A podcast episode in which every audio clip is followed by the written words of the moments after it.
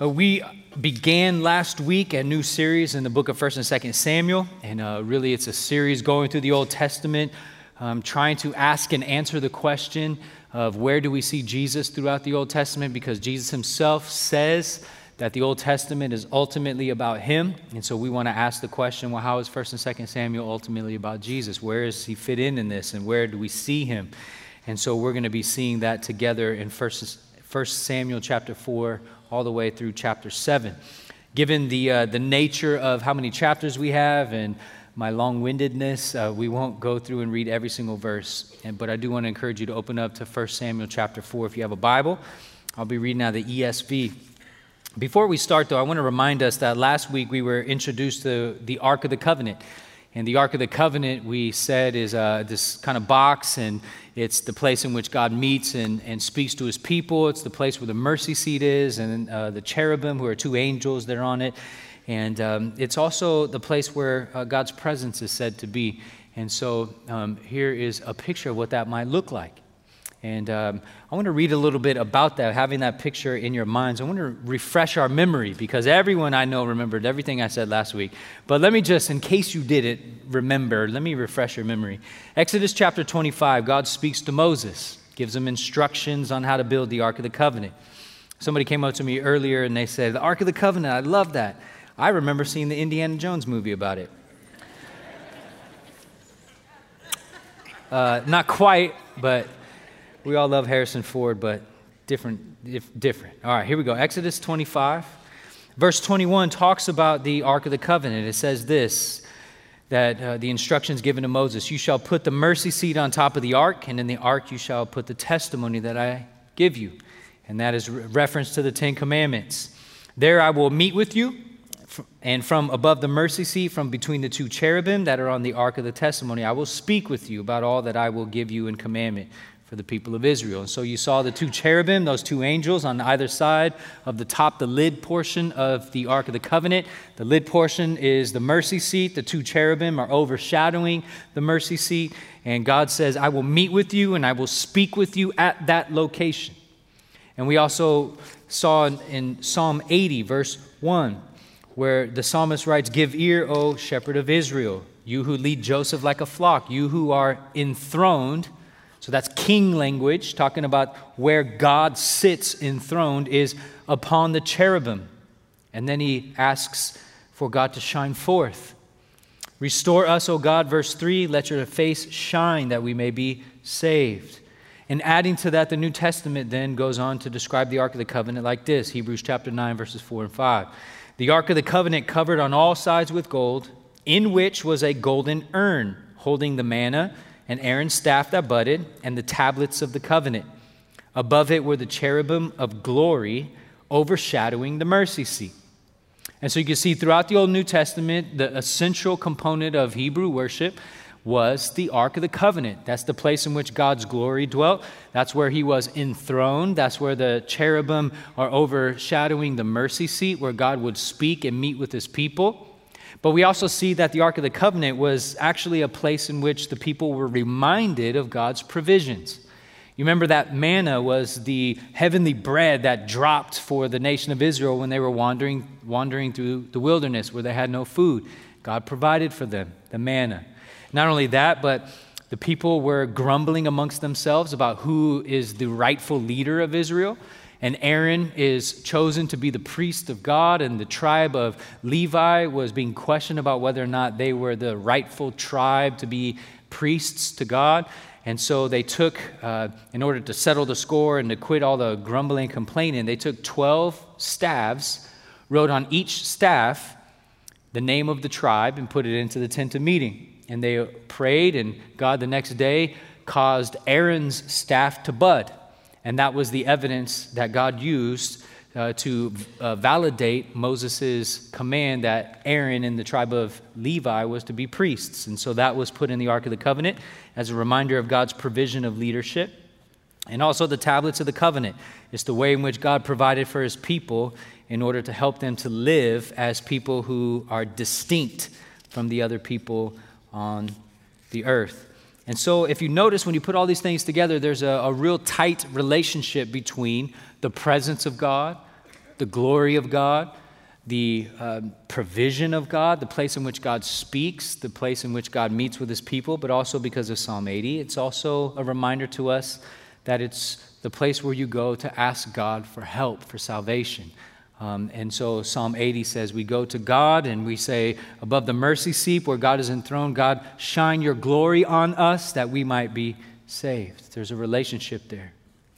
Now, the relationship between glory and the ark even goes on even more when the nation of Israel in Exodus chapter 40 were walking through the wilderness, how do you know where to go? There's no GPS back then. People just didn't know what they were doing. And so God would shine his glory during the daytime in a cloud, he would shine his glory in a pillar of fire at night. And he would lead his people throughout the desert. And wherever he wanted to have the people stop and set up camp, he would have his glory stop there. They would set up the tent of meeting, also called the tabernacle.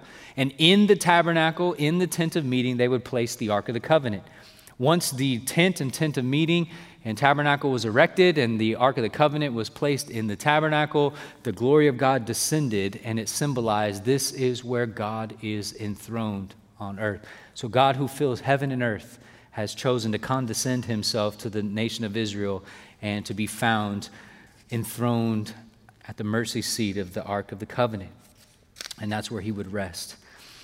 Now, when we think about this, we also see um, that the New Testament sees the same interconnectedness and these relationships in a very similar way as the Old Testament. In fact, the apostle Paul writes this in 2 Corinthians chapter 4, and I want you to see with me the glory of God, seeing God's face, let your face shine on us, that kind of stuff, and also salvation. So Read this with me. 2 Corinthians chapter 4, verse 4. Here's what the Apostle Paul said. He says, In their case, the God of this world has blinded the minds of the unbelievers to keep them from seeing the light of the gospel of the glory of Christ, who is the image of God.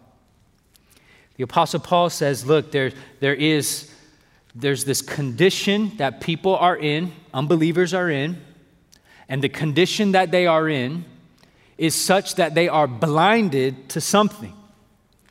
They have been blinded by Satan to keep them from seeing. And the question is, seeing what? And he says, they are blinded from seeing the light of the gospel of the glory of Christ. Or, in other words, they cannot see, they do not have knowledge of the glory of God, the infinite worth of God in the person of Jesus Christ. They find Jesus as like, eh, whatever. They're indifferent towards him or altogether dismissive of him. They don't, they don't really give a rip. That's how you know whether or not you are an unbeliever. How much does Jesus mean to you? And then in verse 6, the Apostle Paul goes on and says, For God, who said, Let light shine out of darkness, referring back to the creation itself, when God spoke into existence all that exists, when God took uh, chaos and ordered it, when God took darkness and brought light, when God took where there was no life and brought life, that same God has shone in our hearts, in our dark hearts, to give the light of the knowledge of the glory of God in the face of Jesus Christ. In other words, what it means to be saved is simply this God, God shines a light in our hearts, which enables us to behold and perceive the glory of God. And not just any glory of God or whatever that means, but to actually look upon the person of Jesus as he's revealed in Scripture and what we see there and what we behold in the person of Jesus, we say, wow, that's amazing. I love that. I love what I see. Now, only people whom God has shone a light in their hearts are able to say that that in looking upon Jesus, we find God's glory there, His infinite worth, His beauty, His majesty, and we treasure it. And that's the same kind of language that the Old Testament used about the Ark of the Covenant. That's the place in which God's glory dwells. That's where God meets with His people. So now let's turn to 1 Samuel chapter 4, and we'll read together. it's pretty interesting stuff sometimes I just we have more times. We just uh, so funny. This isn't funny. This is serious. But in chapter five, it's just it cracks me up, and I have a hard time just keeping it together. All right, here we go. Now Israel went out to battle against the Philistines. They encamped at Ebenezer, and the Philistines encamped at Aphek. The Philistines drew up the, in line against Israel and went, and when the battle spread, Israel was defeated before the Philistines, who killed about 4,000 men on the field of battle. And when the people came to the camp, the elders of Israel said, Why has the Lord defeated us today before the Philistines? Let us bring the ark of the covenant of the Lord here from Shiloh, so that it may come among us and save us from the power of our enemies. So the people sent to Shiloh, brought the uh, ark of the covenant of the Lord of hosts, who was enthroned on the cherubim, and the two sons of Eli, Hophni and Phinehas, were there with the ark of the covenant of God. So when you stop there, I was just thinking to myself, why in the world did they get it in their minds that they should bring the Ark of the Covenant to the battlefield? And we have to remember, firstly, that the Ark of the Covenant was a reminder of God's provisions. God provided in Aaron's staff, God provided in the manna from heaven, God provided in the Ten Commandments. Therefore, maybe if we bring the Ark of the Covenant to the battlefield, God will provide victory. All right. Second reason might be this the Ark was the symbol of God's presence among his people. And so maybe they were thinking, you know what, if we bring the Ark of the, of the Covenant uh, to the battlefield, then God will be in and amongst us.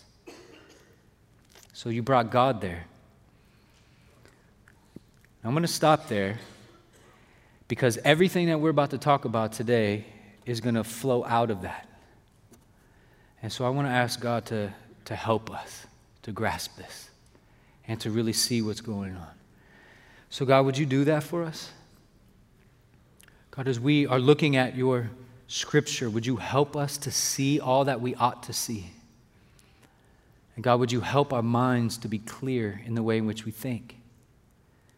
God, as the Psalm 119 says, God, would you help us to behold the wondrous beauty of your word?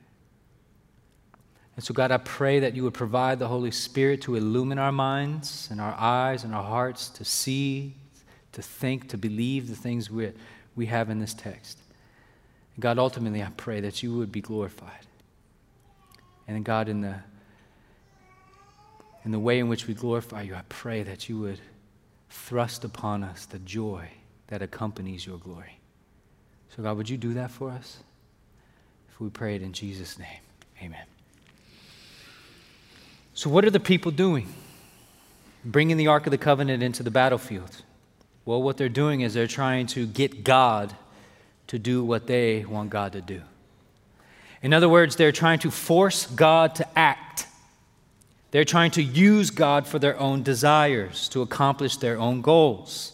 It's kind of the idea of like, hey, we have it in our minds and hearts to go accomplish this thing, so let's go accomplish it. But we know that God is a provider. We know that God is our, uh, present among us. We know that God is for us, not against us. And so we claim all these promises. All of them are gloriously and beautifully true.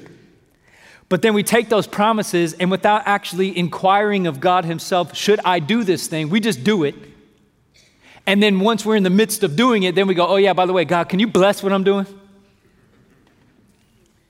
After all, you're the provider, you're the protector, you're our presence, you're, you're our victorious one. And then you start claiming all the, all the promises without ever inquiring, should we even be doing this in the first place? And we do this all the time, I have to be honest with you. Many of us treat God like this. We're going to bend God's arm. We're going to force Him to act for us. We're going to do these things, and then we're going to tell God, You better do this because you said you're like this. You said you are our protector, so protect us. You said this. Well, let's see what happens. Verse 5. As soon as the ark of the covenant of the Lord came into the camp, all Israel gave a mighty shout so that the earth resounded. And when the Philistines heard the noise of the shouting, they said, What does this great shouting in the camp of the Hebrews mean? And when they learned that the ark of the Lord had come to the camp, the Philistines were afraid, for they said, A God has come into the camp. And they said, Woe to us, for nothing like this has happened before. Woe to us, who can deliver us from the power of these mighty gods? These are the gods who struck the Egyptians with every sort of plague in the wilderness. Take courage and be men, O Philistines, lest you become slaves to the Hebrews as they have been to you. Be men and fight. So the Philistines fought, and Israel was defeated. And they fled, every man to his home. And there was a great, a very great slaughter, for 30,000 foot soldiers of Israel fell. Yahweh's fame, Yahweh, the, the name of God as he's revealed himself in Exodus 3 and Exodus 33, Yahweh, the covenant keeping God, whose presence is in the, upon the Ark of the Covenant, is brought to the battlefield. And his people are defeated. How can that be? Well, as we remember, the tabernacle, the tent of meeting, is the place where the Ark of the Covenant was supposed to be housed. The Ark of the Covenant is not supposed to be on the battlefield. So don't take it to the battlefield. It's not magic. Tim Chester, in his commentary on 1 Samuel, I, I, love how he gives this illustration. It's been so helpful to me. Here's what he says He says, It is possible for us to treat God like a waiter in a restaurant. You're sitting with your friends, enjoying a meal, talking together. Most of the time, you mainly just ignore the waiter. That is until you want something, and then you call them over. Uh, can we order dessert now? Can you bring some more water for us, please? Can we have the bill? The waiter does not sit at the table with you and enjoy the conversation. The waiter is not part of your evening. You just call him over when you need him. We can treat God like this, as though he's not part of our lives, and really, we only call upon Him when we need Him. We do not take Him seriously. It's not hard to end up seeing God in this way, to think perhaps unconsciously that by coming to church each Sunday, reading the Bible each day, and giving a portion of our income, we are doing our bit for God. And in return, we expect God to save us from hell, help out from time to time in our life, ensure that we are comfortable or happy or whatever it is that we wish to use Him for. I don't know about you, but when I read something like that, I, I stop and immediately question Is that me? Am I literally just using God for my own desires and pleasures, as good as they may be? I love what C.S. Lewis does in the Chronicles of Narnia. You know that story? I encourage everyone to read Chronicles of Narnia. Love it. I read it every year, all seven books. And uh, it's a children's story, if you don't aren't familiar of it, uh, familiar with it. And one of the central figures is Aslan. Aslan is the central character who is the Christ figure, kind of the, the symbol of Jesus in the land of Narnia. He's a lion, he's a great lion. And C.S. Lewis in the Chronicles of Narnia depicts Aslan as being this ferocious lion. And so the people, especially in The Lion, the Witch, and the Wardrobe, uh, Mr. and Mrs. Beaver, they're explaining to the Pevensie kids uh, who Aslan is. And Susan asked the question wait, he's, he's, not a, he's not a person? And Mr. Beaver says, No, he's the great lion. And they say, Well, is he tame? And they said, No. Aslan's not tame. At the end of the story, Aslan is described, or is asked again, Well, is, will Aslan be back? We have to remember, he's the great lion. He is not tame, but he is good. And I think that beautifully captures what God is like. God is the lion of Judah. But we have to remember, he's not a tame lion. He cannot be domesticated. God cannot be manipulated. Our God is in the heavens. He does all that he pleases. But God is good. So when I think about that, I have to remember God is a consuming fire and yet is my Father. So these folks, they have forgot. They have forgotten the reality that God is not tameable. They have, in their stupidity, I guess you could call it, they tried to domesticate God and bring the Ark of the Covenant to the battlefield where he ought not to be. And they lost. The nation of Israel lost without the Ark, the nation of Israel lost with the ark, and it had grave results. Verse 11 The ark of God was captured, and the two sons of Eli, Hophni and Phinehas, they died. And they died on the same day in fulfillment of chapter 2, verse 34, where God made the promise that this is a sign to you that I am a God who not only keep, makes promises but keeps them. Your two sons, as wicked as they are, they're going to die under my judgment on the same day. And there it is. Booyah. Judgment fulfilled. Eli hears about the defeat of the battle. He finds out in verse 17 that his two sons, Hophni and Phinehas, are dead. But the worst news is when he comes to learn that the ark of God has been captured in verse 17.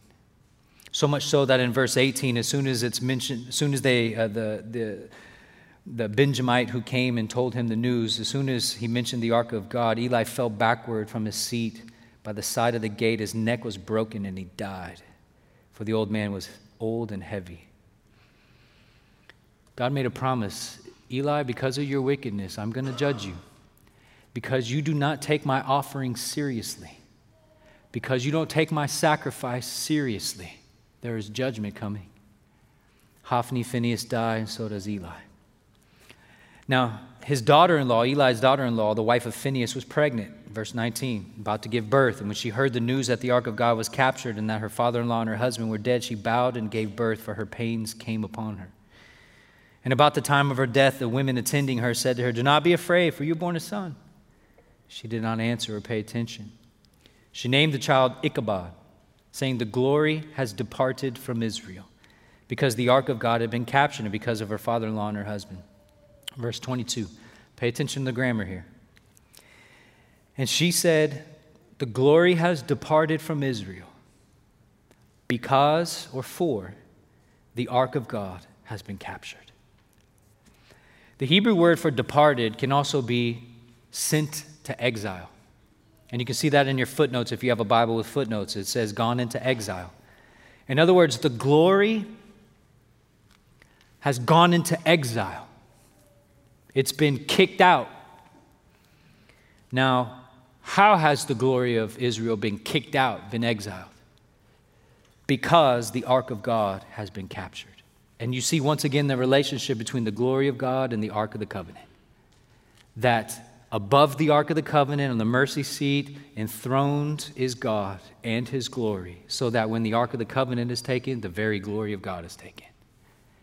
And so Ichabod is a child that will forever serve as a memorial to the day in which the glory of Israel was captured and sent into exile.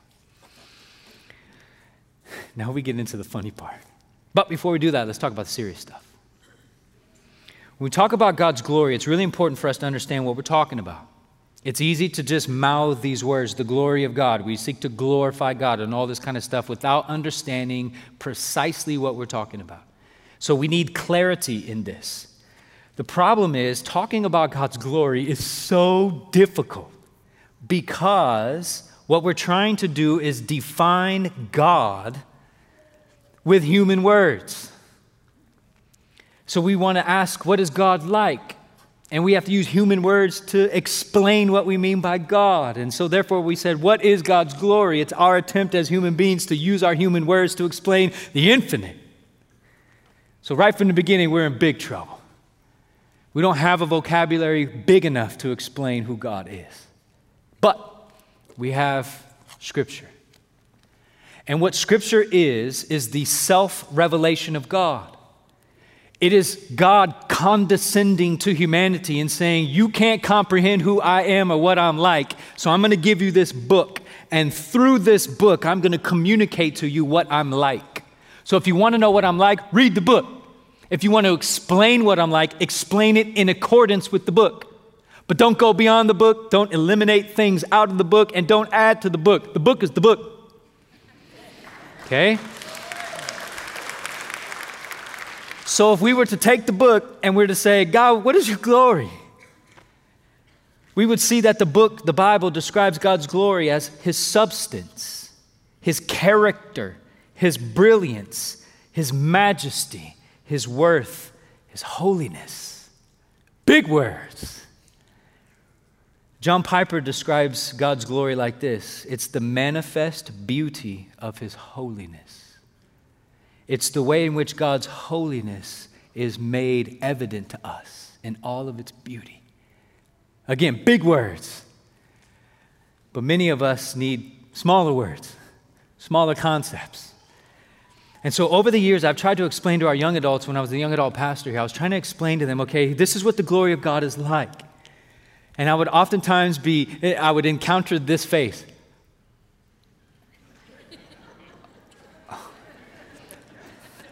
I saw it in the first two services, same face.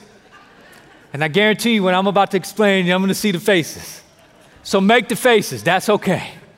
Don't pretend you know more than you do. Here's my best attempt at explaining the glory of God God's glory is the beauty and the excellence of his manifold perfections. By beauty, I mean it is something that draws us to God. We want him. Beauty, I'm attracted to it. And, and it's the excellence. Excellence meaning of highest standard. There is nothing better. And excellence in also implies cannot be improved upon. So it's his beauty and excellence of his manifold, meaning a bunch, all kinds of, numerous perfections.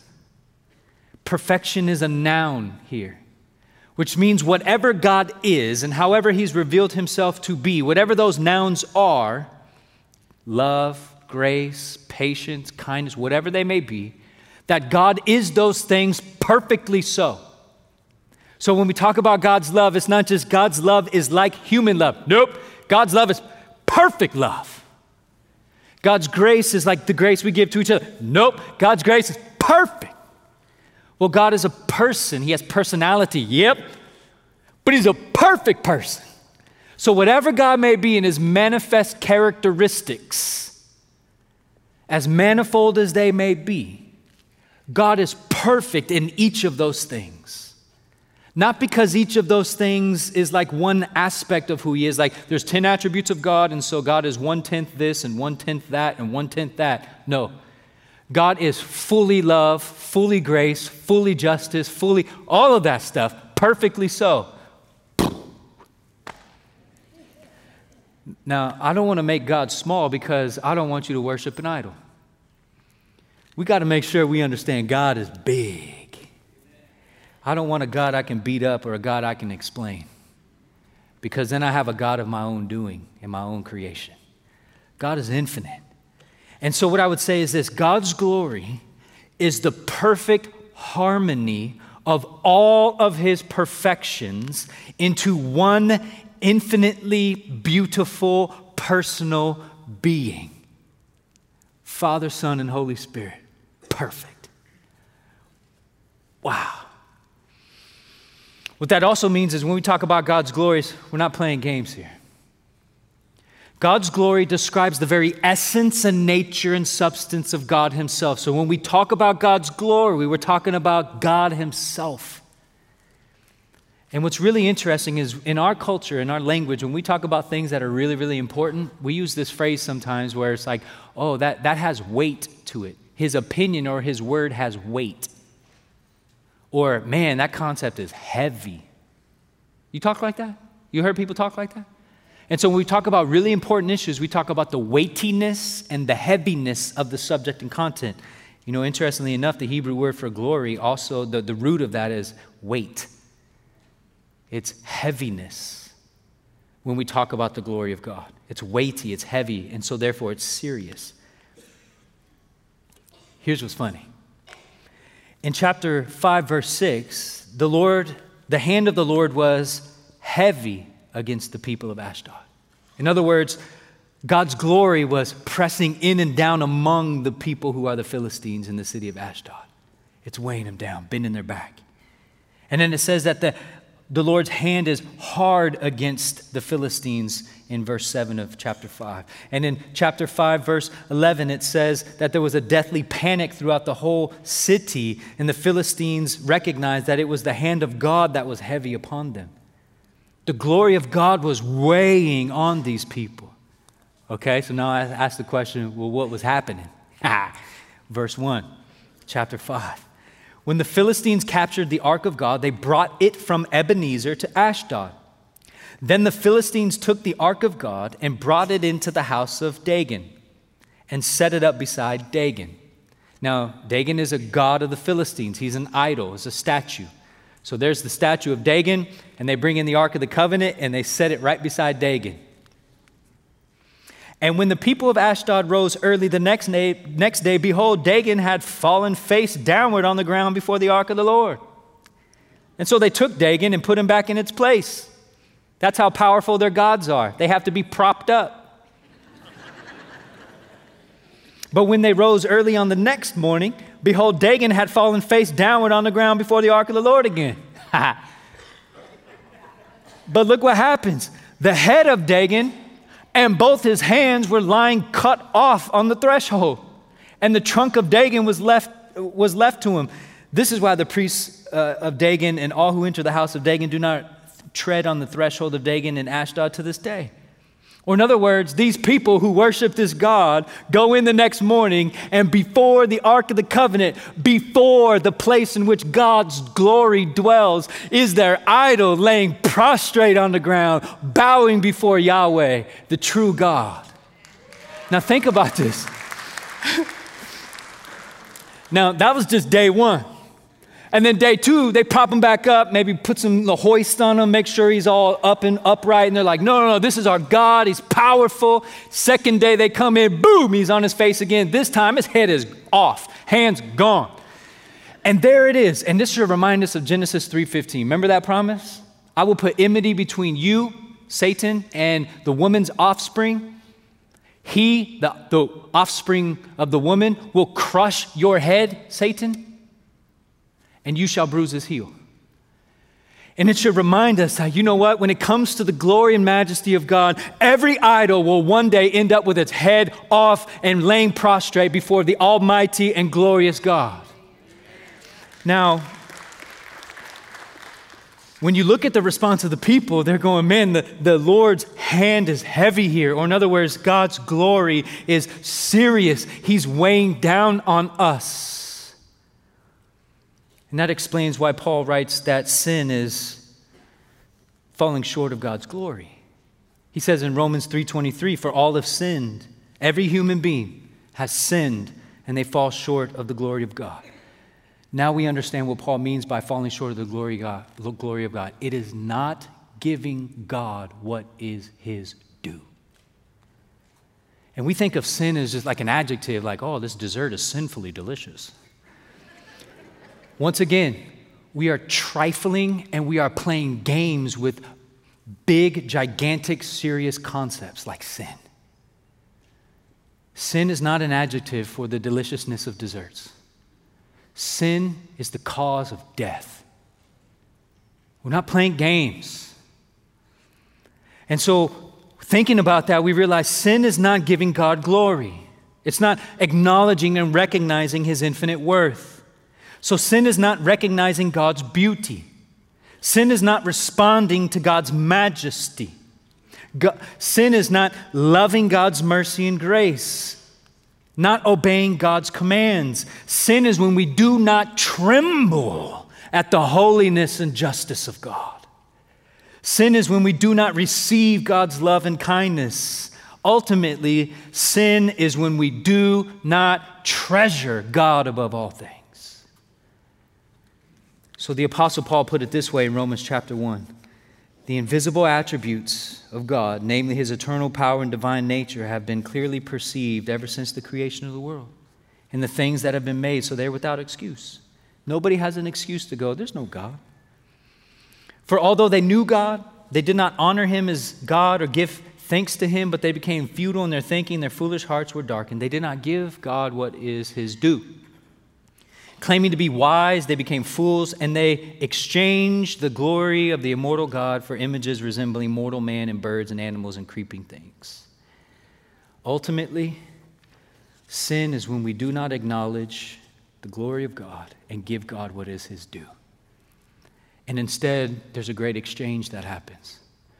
We exchange the great glory of God for the glory of lesser things. We exchange the weightiness of God for the weightlessness of other things. And, brothers and sisters, one of the reasons why we don't behold God and see Him as infinitely beautiful and delightful and our treasure is because our appetites have grown dull. We just don't want glory like that. Why in the world would you mess around with glory, infinite glory, when you have Netflix? And so, what we have done as a people is we said, you know what? The infinite glory of God is what God has wired me to experience for my everlasting joy. But I can't wait that long. I need instant gratification, instant satisfaction. Give me my Netflix account. And through constantly beholding lesser glories and lesser joys and lesser satisfaction, we have grown an appetite for lesser things. And so when we conjure the idea of a greatness and an all satisfying pleasure in God, we just can't fathom that notion because we just want our fantasy football team to win this week. Are you, are you tracking with me? C.S. Lewis says it like this God does not find our desires too great, He finds our desires too small. For we are fools playing about with drink and sex and food and ambition when God has offered us infinite joy. And because we are satisfied with so little, we have a hard time comprehending so much. Now, when you have something like that and you think about the greatness of, of God, and, and that, that goes countercultural to today. Because we don't, the, the idea of laying prostrate, humble before God, we think, man, that, that doesn't sound very fun. Fun is my God. Church should be fun. Well, here's the reality is we need to realize that, that fun is a lesser good. Joy is what you need to be aiming for. And, if you really want joy, the, the greatest place in which you can find joy is by being humbly prostrate laid out before the grandeur and majesty of God Almighty. That is your greatest joy. Now, it's hard for people to con- uh, conceive of that. They're like, well, how does that work? Being humble is joyful? No, no, no. One of the reasons why this is so hard is because in our culture, we are committed to being made much of rather than being committed to make much of others. Being humble means you can acknowledge others and make much of them. But being proud means you demand and want to be made much of yourself. Okay? So our culture is addicted to being made much of. And the product is social media. Look at me. Like me, love me, share me, talk about me. Me, me, me, me, me, me, me. Now, how in the world does humility and joy go together? Because most people in America will consider humility as the enemy of joy. And I would say, no, no, no, no. Joy and humility are not enemies, they complement one another, they go together. Now, let me give you an illustration from just the natural world and show you what this looks like. If you've ever been in high altitude or stood beneath a moonless and cloudless night sky, you've ever beheld the seemingly endless number of stars in the sky, you can see almost the the star cloud of the Milky Way just going across the sky. You've seen that before? You got to get out more if you haven't. Or, like me, have you ever sat in a meadow at Yosemite National Park and you gazed upon Half Dome in one side and you turn around and you see El Capitan on the other? And you look at those granite walls and you think to yourself, oh my goodness, wow. Or have you ever driven into Zion National Park and literally had your breath taken from you when you see the colors of the reds and orange and yellows and deep purples of those hills and, and those cliffs all around you, and you're thinking to yourself, this has to be fake. Somebody dyed the dirt. This can't be real. If you have ever experienced those things, then you know a bit of what it's like to stand before the glory and majesty of God. Because nobody stands in Zion or Yosemite National Park or stands at high altitude under the endless uh, stream of stars before our eyes in the sky, and that no one ever says to themselves, Look at this. Aren't I awesome?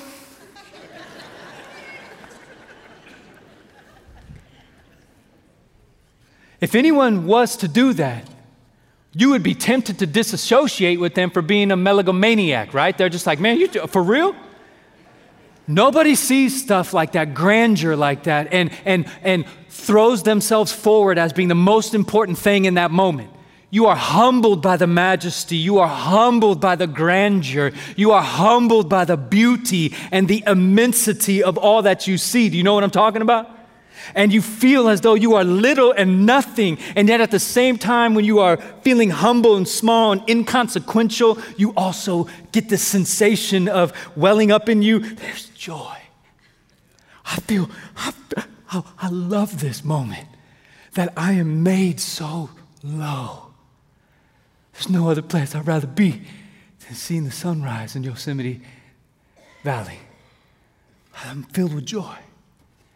And so when we see the grandeur and the majesty and the beauty and the, and the sheer immensity of all of God's glory, and we look upon it and we are just plunged down on our face in humility, and we can't rise and we can't look eye to eye with God. He is greater than I. And you stand there, it is not the enemy of joy, and find you'll find yourself prostrate on your face, that there will be an explosion of joy, immense joy coming from you for being in the presence of such beauty.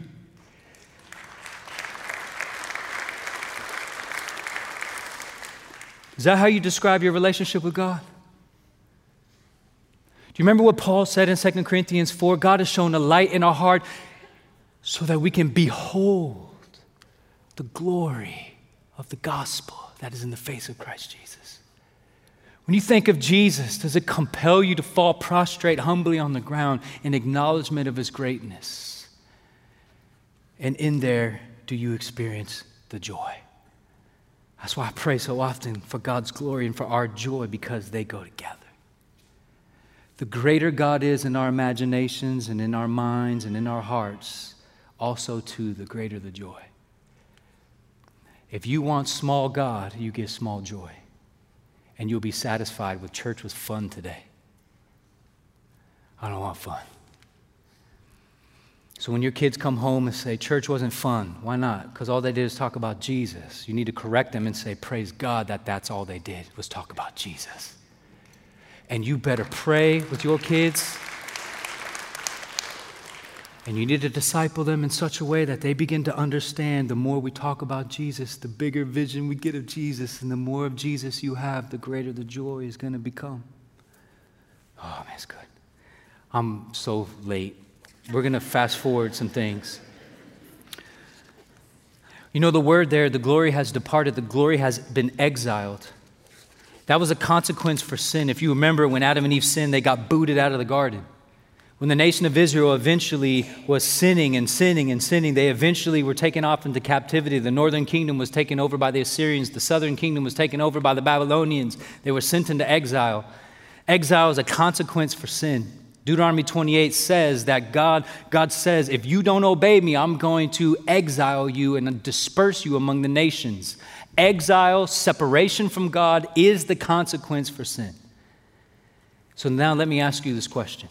According to verse 22, the glory has been exiled from Israel because the ark of God has been captured. Let me ask you this question Who went into exile? Did the people of God go into exile because of their sin? No. The glory of God went into exile. What that means is God, seeing his sinful people, did not punish them according to their sins, but instead introduced himself as a substitute and took upon himself the punishment for their sins where you ought to be exiled and get booted out of here. I'm not going to do that right now. I'm going to let myself be exiled in your place. Does that sound familiar to anybody? You see, that reminds us of the cross of Jesus. You see, Jesus is God come in the flesh, who substituted himself for sinful people, where we were supposed to live sinlessly and perfect, and we could not because of sin and because of the evilness of our heart and our wicked desires. Jesus came and did for us what we could not do for ourselves. Jesus was perfect for us. But not only that, Jesus, knowing that there's a penalty for sins, somebody's got to pay. And it isn't us who are Christians who pay, it's Jesus who, stopping the execution of us, introduced himself and took upon himself the necessary consequences for sin, being exa- exiled from fellowship with God. And he took upon himself the judgment of sins on the cross. But not only that, when we think about sin is not giving God glory, and, and, glory is the weightiness of God that's pressing in upon you, you and I, we feel sin. We feel the weightiness of God's glory. It's called shame, it's called guilt, it's called regret. And so when you feel the weightiness of that and you feel that you're starting to hunch over and you're being overwhelmed by the immensity and weightiness of God because of your sin, brothers and sisters, you better not just try to, I'm going to push up on it. God is infinite, and you are not.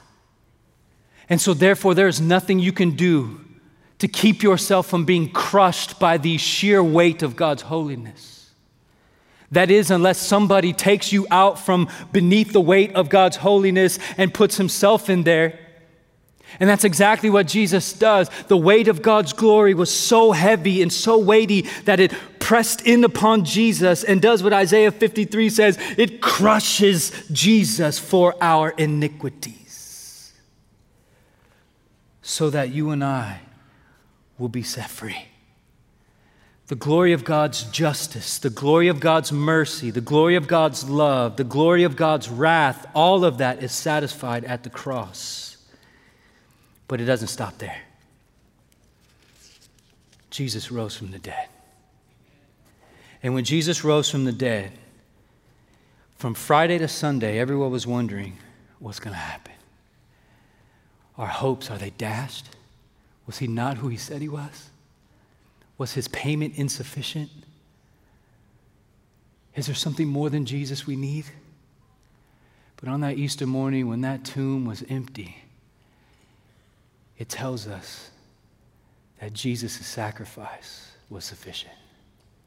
The debt has been paid. You know, when you write a check, and I know young people, you have no idea what a check is. You know, when you write a check and you log into your online banking and you keep checking to see when the check clears? When you write the check, it's like when Jesus went to the cross. When you sign into your online account and you see that check has been cashed and it's cleared, that's like the empty tomb. The debt is paid, it is finished. So, brothers and sisters, the people of the Philistines, they were terrified. They were like, get this out of here. And so they said in verse 5, let's get rid of the Ark of the Covenant. And then the leaders of the Philistines say, give glory to God of Israel. Or in other words, let us give God what is his due, because in so doing, perhaps he will lighten his hand from us. You see what they're saying? We didn't give God glory. We didn't see him as powerful. And now we're inflicted by his glory. You see, the gospel, there's one thing the gospel never does. You know what that is? Nothing. The gospel never does nothing. It either hardens hearts or it softens them. Like Augustine used to say, the same grace of God will hard, or the same sun will harden clay and melt wax. The glory of God will harden hearts or it will melt hearts. And the Philistines' hearts are beginning to melt. And the result is they repented. And we'll conclude with this chapter 7, verse 3. The people of Israel received back the Ark of the Covenant they rejoice when it comes back. The glory of God has returned. Once there was death, now there's life. Once there was no glory in Israel, now it's back. But some people looked at the ark in an improper way and they died. Because God is not to be trifled with, God is not a game, God is not to be a flippant thing. And so the people are humble and they're repenting and lamenting. And Samuel says, If you are returning to the Lord with all your heart, then put away the foreign gods and Ashtoreth from among you and direct your heart to the Lord and serve him. He will deliver you. You see, the truthfulness of our repentance, turning away from ourselves, is not found in how sincere we are.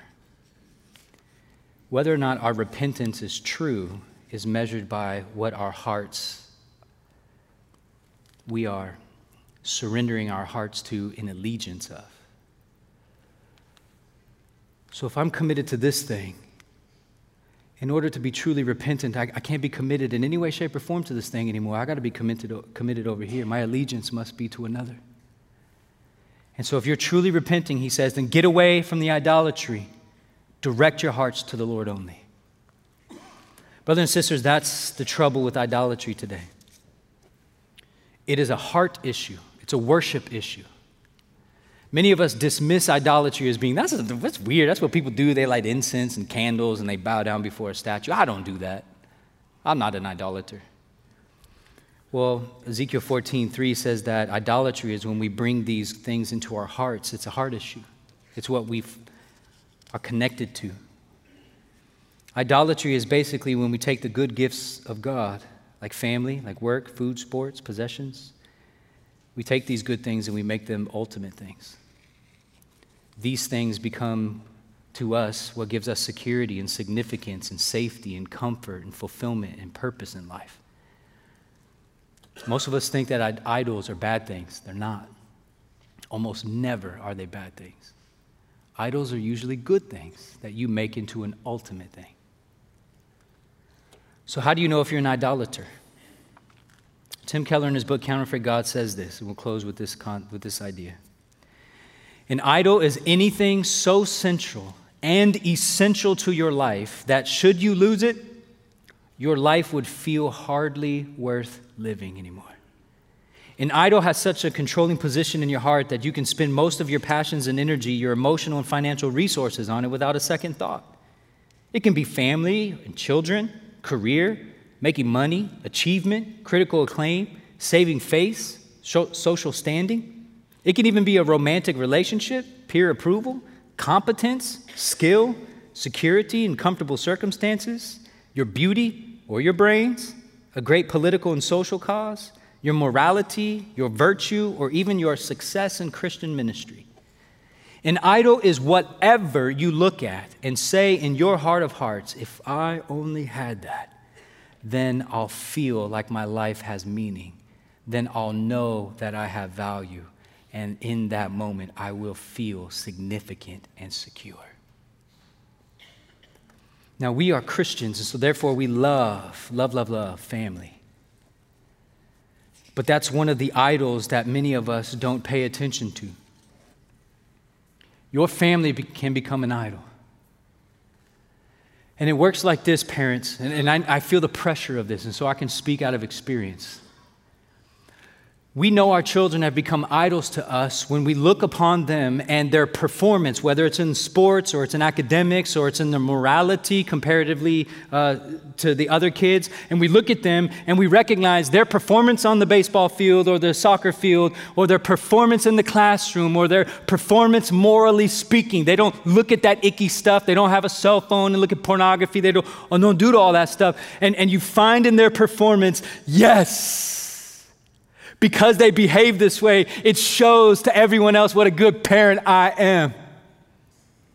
And so you are finding your significance and your value in the performance of your children so that if they misbehave, it's not a, a, a, sin against the glory of God, it's a sin against your glory.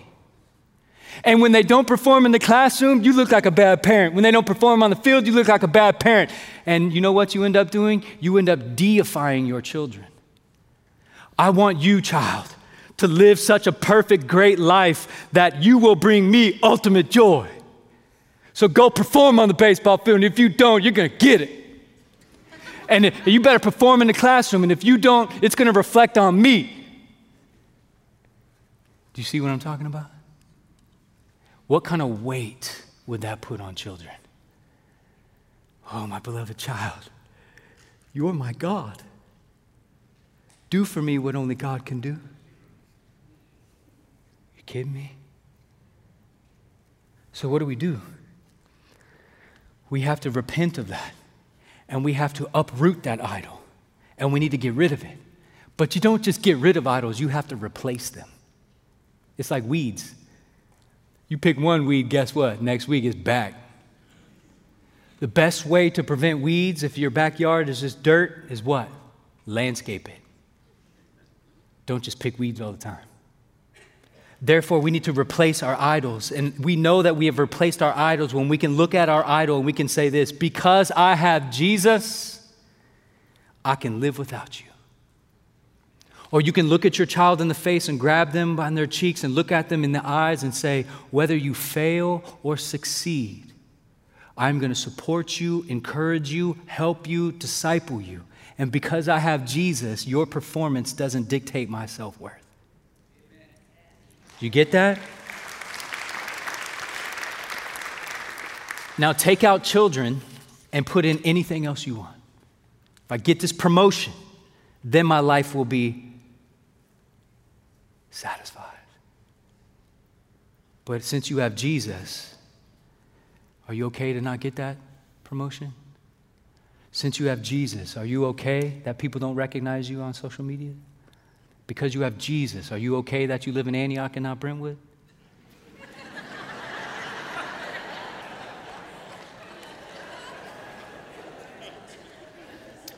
I told somebody the other day I live in Antioch and they go, Oh, are you planning to move to Brentwood?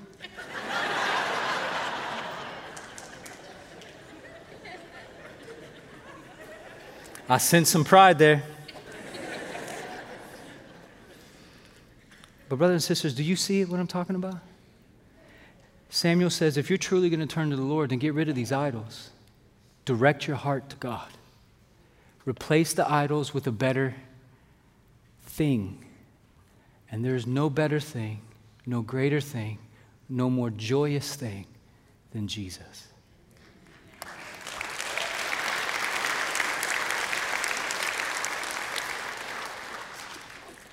So, God, that's our aim, that's our goal, is that there would be nothing in our lives which would ever take the place that is rightly yours in our hearts. God, as you were enthroned upon the cherubim of the Ark of the Covenant, would you be pleased to be enthroned upon our own hearts? So that way we will not be tempted with what the world has to offer us, which are lesser loves and lesser good things and lesser gifts. But God, let us be unashamedly, unhinderingly, completely committed and satisfied with Jesus.